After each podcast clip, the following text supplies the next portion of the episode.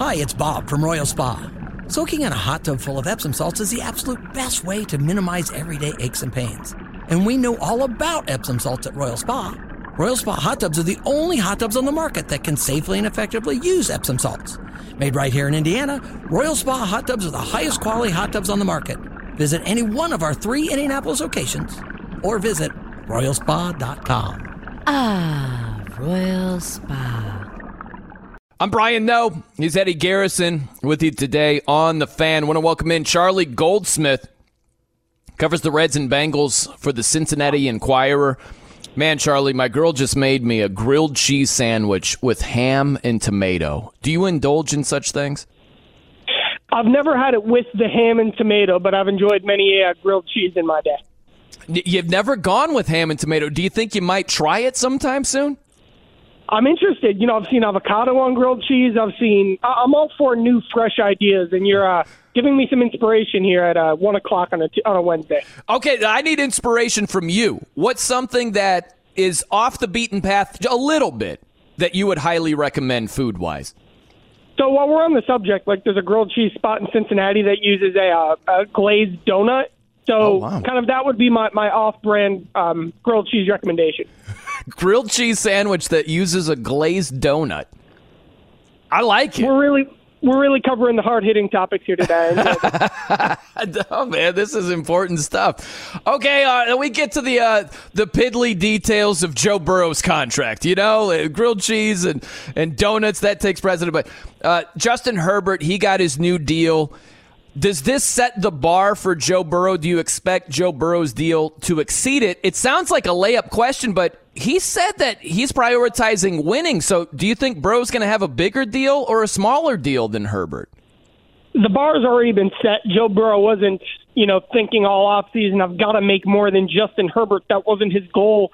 Um, his goal is to get what he's worth and to set, you know, himself up, and then the quarterbacks coming up behind him up for for uh, contracts that again are what they're worth with the structure they're looking for. Um, I hear them and the Bengals are making progress on a deal. Um, all indications are very positive. Um, there isn't a deal yet. The, the key details in the Herbert contract are kind of how the cap hits are structured and how the guarantee salary is structured.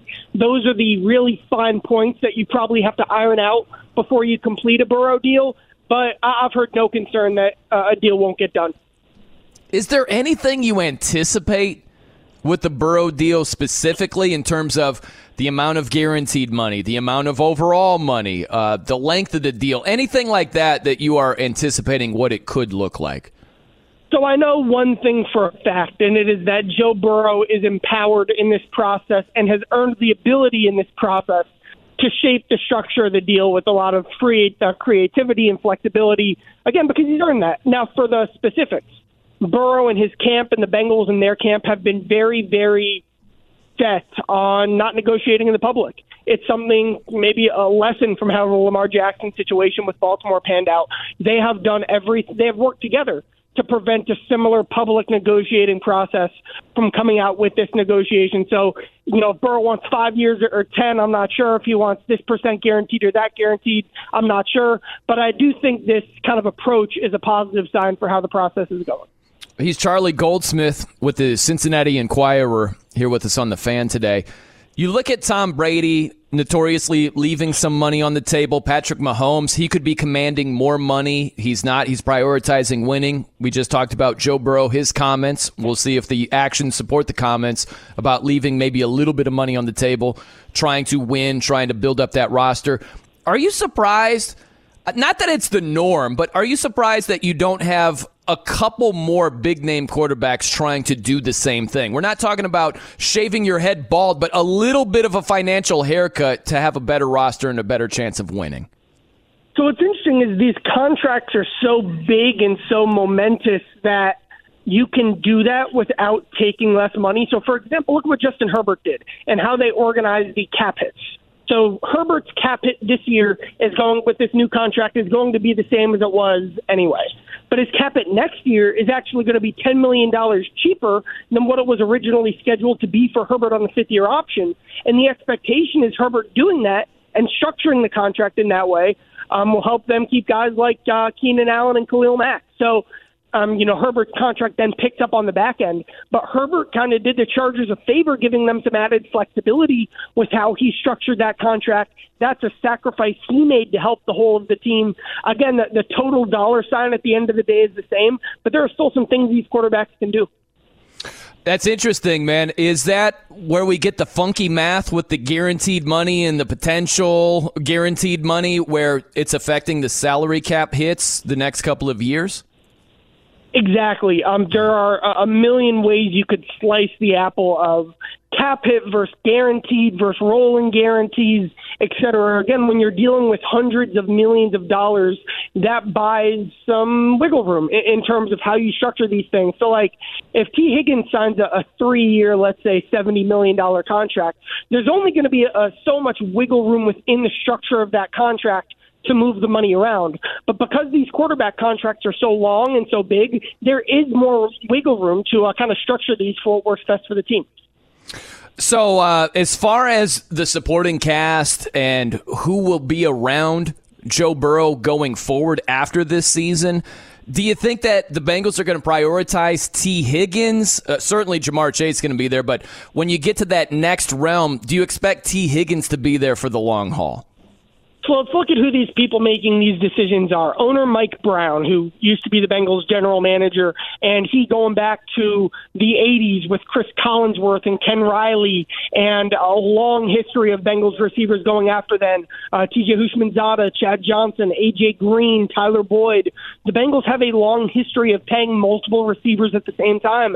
You look at the coaching staff, Zac Taylor came from a Los Angeles Rams team that had the highest spending for wide receivers ever, uh, led by Cooper Kupp. You look at Brian Callahan; he had worked with the Denver Broncos staff with Peyton Manning that had three number one receivers they were paying there. Uh, so these are guys; it's kind of in their DNA to invest in multiple receivers like this. On top of that, Tee Higgins, I think, is probably the Bengals' third best player behind Burrow and behind Ja'Marr Chase. And at the end of the day, when you look at what you know the top teams with the top quarterbacks are doing, they're still keeping their superstars. You know, Kansas City still has Kelce and Chris Jones, but it just so happens that for the Bengals, their next two superstars both play the same position in Chase and in Higgins. When you look at the uh, AFC collectively, where do you think the Bengals stack up now that they have a couple of younger safeties? You lose those guys, but when you're comparing them to the Chiefs and the other top teams, do you think the Bengals have what it takes to take that step forward, get back to the Super Bowl, and maybe win it? The safeties are the question. They're excited. There's a lot of good reason to believe in the potential of that group. It won't be as good as they were last year, but the offensive line will be way better. Um, Orlando Brown Jr., their new big time left tackle, the best lineman Burrow's played with in his whole life. They're changing some scheme stuff to take advantage of the new offensive line. The coaching staff has some really bright ideas for getting the offense next level. And kind of lo- looking at the, the baseline of what this team was last year, frankly, I think they should they should have uh, beat the Chiefs on the road in the AFC title game last year.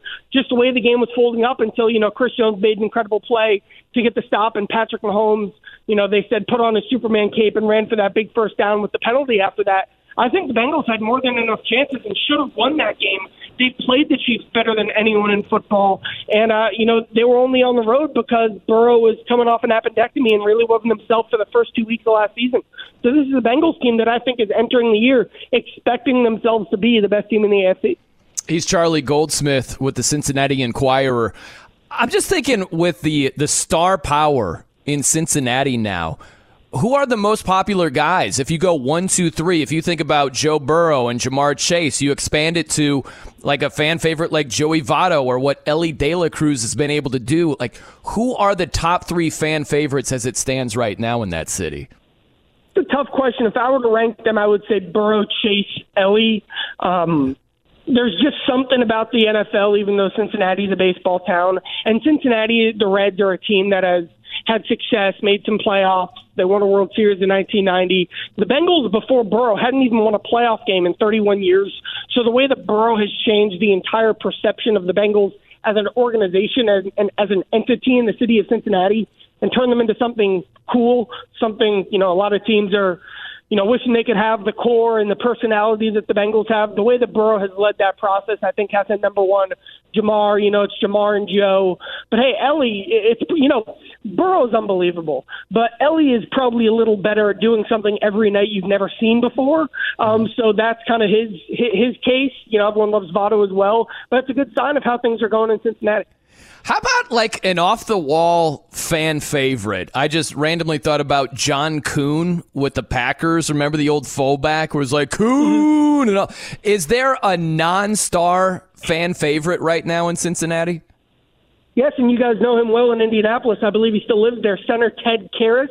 Yeah. He is he is this like spark of energy and enthusiasm and personality and fun, and he changed the entire mentality of the Bengals offensive line, which was the massive weakness in all of football um, before they started to turn it around last season. Ted Karras has a hat company, and they like sell out of hats now. They're like Cincy hats with you know the, the name on the front of the hat, and they're the most popular thing in the city right now. You walk around downtown and you see ten Cincy hats every day, uh, so people really respond to that guy, and definitely a fan favorite. That's awesome, man. Um, what, what do you see the career ceiling being for Elly De La Cruz, who's off to just a sensational start? So before he got called up, I talked to a lot of baseball people with the Reds, outside the Reds, people I really trust. And the names you heard were Barry Bonds, Ken Griffey Jr. You heard them saying he could be the best player in baseball. And then since he got called up, I know he's in a little bit more of a slump now, but frankly, he's exceeded my expectations for the way he gets the game, the way he approaches the game, the way he impacts every single game, even when he's not getting a ton of hits frankly, Elly is a better player now than he has any right to be for a 21 year old rookie shortstop, and has me thinking he could be even better than maybe people were projecting. And the projections were already so high. He's just a transcendent, phenomenal athlete. You know, the way he, you know, this love of the game that he plays with. They say his joy and enthusiasm is just as impressive as his power and his speed. So, for all those reasons, he's really the cornerstone of what the Reds are building.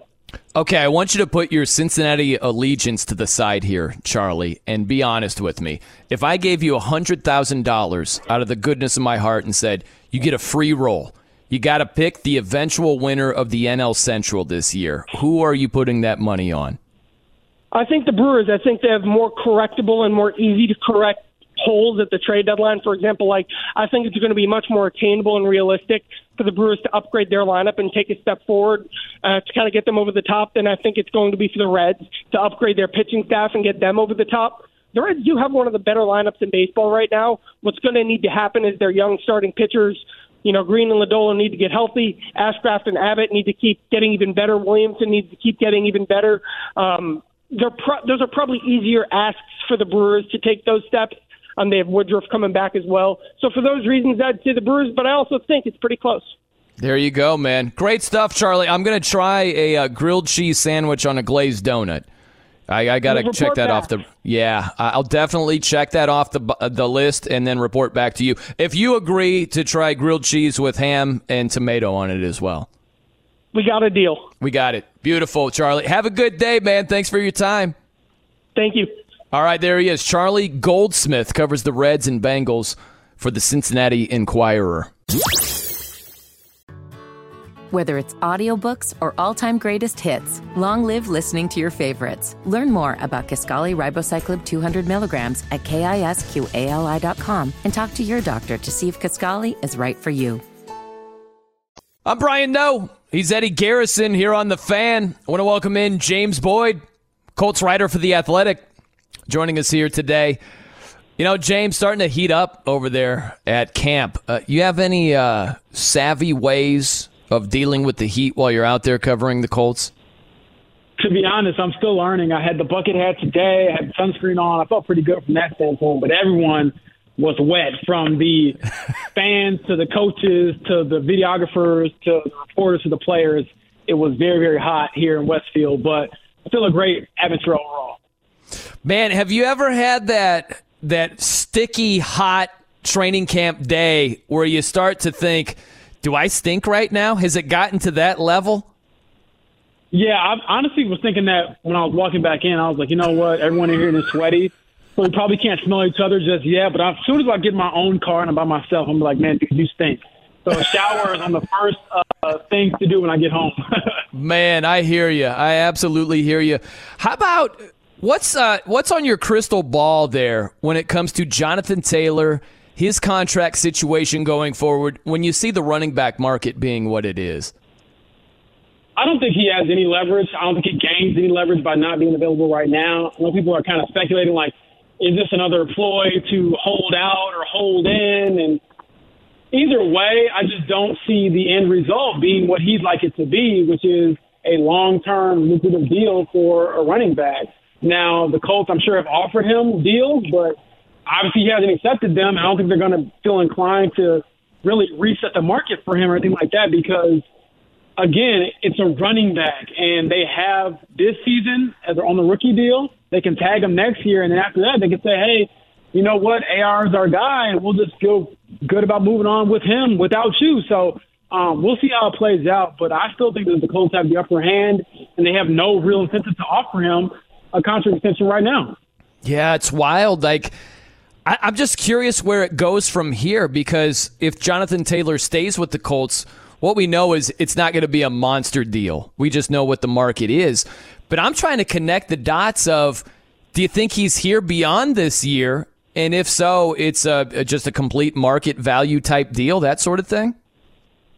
Yeah, I think he is here beyond this year. It's just do they use the tag? And even yeah. though the tag will increase a little bit next year, it's not like it's going to break the bank. And so um, I think running backs overall are kind of in this no man's land where you're not going to get what you want, and you're kind of just stuck in a place where the league has changed and sort of left you behind. I mean, I don't know if it's going to get to the point of like phasing out running backs, but fullbacks probably feel some uh, some kin to this because they kind of went through it before. It's so crazy to me too, James, because like you look at the amount of touches some of these guys have where Josh Jacobs with the Raiders, he had just under 50% of the touches last year. He led the league in rushing. If you look at Saquon Barkley, he talked about maybe holding out and that lasted for a few days and he signed his deal and got $900,000 in incentives. You know, he had 41% of the touches last year. He's made a big difference with Daniel Jones, the numbers that he puts up with Saquon, without Saquon. It's just crazy to me that the market is where it is when running backs touches wise and production wise, they're still greatly valued. It's wild to me they're greatly valued early on in their career before the data suggests that they wind down. And I think the one thing that you have to keep in mind with JT is he's had two really good seasons. One obviously great season, record-setting season, all pro season. But he's coming off an injury. He's not, you know, available right now as far as the injury watch goes. And then on top of that, he had a ton of carries at Wisconsin. Yeah. And I don't know people don't count stats from college, but you do count carries from college as far as just the total in your body. So from the coaching perspective, they might think that he's an older 24 year old than actually being 24. Do you think that enters the uh, the talks when you're negotiating? Do you think the Colts bring that up, or at least I'm sure they think that? Do you think they bring that up though? Absolutely. Now I'm not saying they bring it up directly to him. I'm sure he has representation in there, kind of advocating for him. But at the end of the day, you're only as good as what your last season was, and for them, hey, you're coming off an injury, didn't have a great season, and then they're going to use whatever they can to build on top of whatever leverage they have. So I'm sure they'll bring up the amount of carries you had in college, the running back market itself. I mean, Chris Ballard said it yesterday. The market is what the market is. He didn't say, I'm going to break the bank for this guy. I'm going to change of things for this guy. He said he enjoys him. He's pleasant to be around, you know, great player. But none of that ultimately ended with him saying, we're going to reward to get this done. He kind of was keeping it non-committal, like he'll be here but how he'll be here is remains to be seen, whether it's a tag, an extension, or no extension at all. Yeah, no doubt. He's James Boyd, Colts writer for The Athletic, joining us here on The Fan. Uh, we were, uh, speaking of Chris Ballard, he made some comments about really liking the tight end room. And if you look at uh, Jelani Woods, what kind of jump do you think you see from him statistically? If you ballpark the yards, the touchdown grabs, when you consider it's predominantly a rookie quarterback in Anthony Richardson. When you factor that in there, what do you see in terms of potential yards and touchdowns from Jelani this year? Yeah, I would love to be able to say I, I expect a thousand yards and five touchdowns, and it's like, nah, I don't think that's going to be the case. So he had 25 receptions for 312 last year and three touchdowns. Ideally, you'd like to see those numbers increase. I don't know about how much more because they are going to be a run heavy offense. I guess we've got a glimpse of that today out here at camp. But I would ballpark it at maybe, you know, if he's tight end one, you know, 500 yards and again, three to four touchdowns. I don't expect to see a lot of passing touchdowns this year, um, particularly for tight ends or really anybody on the roster just because they're going to be very run heavy, I assume. Mm-hmm. But I would expect to see if he's tight end one, you want to see at least 500 yards and at least three to four touchdowns, and hopefully more if you get down there in the red zone. He's just kind of that big body target that's that perpetual mismatch. I think that's fair. I think you uh, you're pretty much right on the money on that one. How about uh, JT? Let's do like predict the numbers with James Boyd over here. How about JT? What do you think in terms of a bounce back season, running the ball, touchdowns wise? What do you think with JT here? So he's coming off obviously uh, a down season, one where he missed six games due to injury.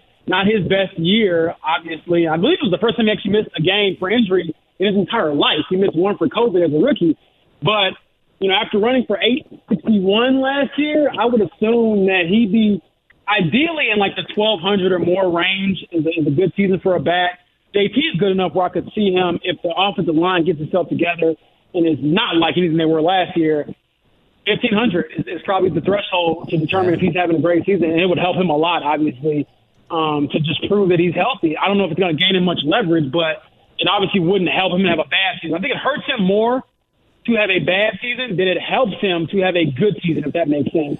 And yeah. so, um, ideally, you hope that he gets 15 touch, uh, 1,500 yards, and then also he gets back in the end zone like he was prior to last season. I know last year was only four touchdowns, and that was the first time in his career he had failed to crack, you know, 10 rushing touchdowns in the season. So you want to see him get 1,500 yards and I think 10 touchdowns.